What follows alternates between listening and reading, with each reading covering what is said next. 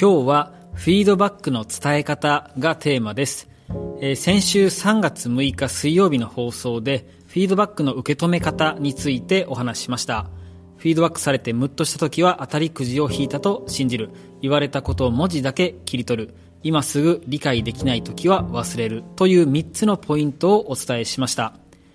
フィードバックの受け止め方も大切な話ですが、おそらくリスナーの多くの方が後輩や部下を持っていて、どうすればうまくフィードバックを伝えることができるだろうかと、えー、悩んでおられることも少なくないはずです。もちろんですね、えーいい、そして褒める内容のフィードバックは伝えやすいんですけれども、まあ、特にネガティブなことを言う場面や、もっとこうしてほしいと指導する場面ですね。これがなかなか難しいと、えー、感じている方が多いはずです。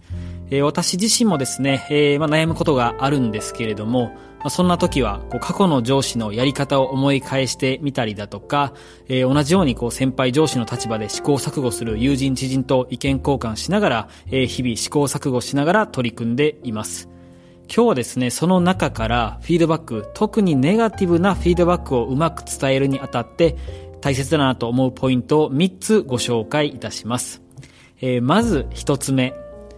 ポジティブなフィードバックとセットで伝えましょう。えー、これはですね、私が新入社員の時の2つ上、えー、つまり上司の上司の方から学んだポイントです。その人はですね、仕事は厳しいけれども、とにかく面倒見が良くて、えー、人間的にも素晴らしい方でした。新入社員だった私ですね、まあ、よくミス、失敗なんかをして、まあ、いろんなこう上司先輩からフィードバックをされていたんですけれども、今思い返すと、その上司の上司の方からのフィードバックが、こうスッと、えー、自分の中に入ってきたというふうに記憶しています。で、その理由をですね、えー、今となって考えてみると、こうネガティブなことを言われる前に、例えば、うん、他の仕事、何々をやってくれたね、ありがとう、素晴らしいね、みたいな感じで、えー、ポジティブなことを言ってくれるんですね。そしてその後に、ところであの件だけれどもっていう感じで、えー、指導されていました。で、受け手としては最初に褒めてもらういいポイントを言ってもらうからこそ、こう話を聞くモードに入れて、えいました。えー、その後にこう言われる、こうネガティブ、ネガティブなことも、えー、自然とスーッと、え聞くしかなくなっていたと、え、そんな風に感じています。続いて二つ目ですが、未来のこととつなげてフィードバックを伝えましょう。これもですね、一つ目と同じ上司の上司の方からの学びなんですけれども、えー、フィードバックするときというのは、どうしても今回の仕事の何々ができていなかったと、今現在起こってしまった事象に対してだけ言及しがちです。で、まあ、ある意味ミスした本人がですね、一番分かっているんだから、まあ、そこに重ねて、えー、何かフィードバック、ネガティブなことを言われると、えー、余計にこう凹んでしまって、えー、聞く耳が閉ざされてしまうんじゃないかと、えー、そんな風に思います。それでですね、まあ、その上司の上司の方は、今現在起こったこともしっかりと伝えつつ、こう先になって似た仕事をやるときにであったりだとか、こう将来立場が変わったときにとか、未来の話をしながらもっとこうした方がいいよと、えー、そんな風にフィードバックをしてくれていました。で、受け手としてはですね、えー、まあ今現在の改善というところもそうなんですけれども、やっぱり未来の自分のためにもしっかりとフィードバックを聞いて、えー、やり方変えようと、えー、そんな風に前向きに思うことができました。えー、少し未来の話とつなげてあげるだけで、えー、全然伝わり方が変わってくるかと、えー、そんな風に考えています。そして最後、三つ目ですが、事前にフィードバックすることをすり合わせておきましょう。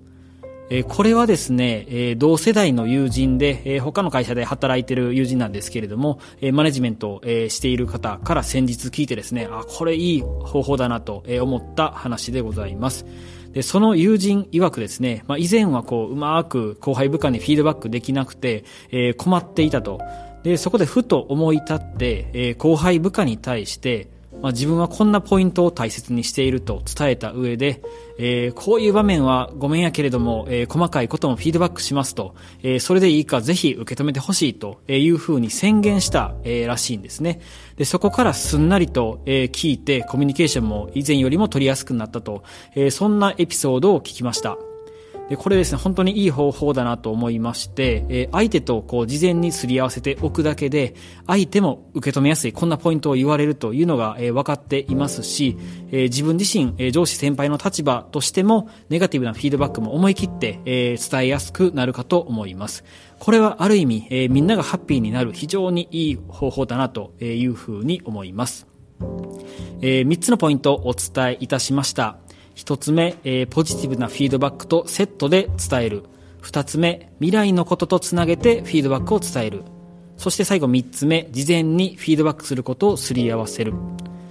えー、前職の会社でですね、よく耳にしたのが、えー、相手のことを本気で思うならしっかりと、えー、面倒見をしてあげようと、えそんなフレーズでした。えー、先輩上司の立場としてはですね、時には言いたくないことであっても、えー、伝えてあげる、これが必要になってくるはずです。その時にはですね、理解、すぐには理解してもらえなかったとしても、えー、先になって、ああ、あの時、あの人がこんなこと言ってくれたからっていう風に、えー、受け止めてくれることもあるはずです。えー、ネガティブなフィードバックですね、なかなか伝えづらいところはあるんですけれども、えー、それでも相手の成長のために、えー、しっかりとリスペクトと、そして愛情を持って、え、フィードバックできる、え、そんな関係が、え、ベストではないでしょうか。それでは今回はここまでです。えー、2回に分けてフィードバックについてお話しいたしました。えー、最後まで聞いてくださり本当にありがとうございました。えー、本日も素敵な一日をお過ごしください。また来週お会いしましょう。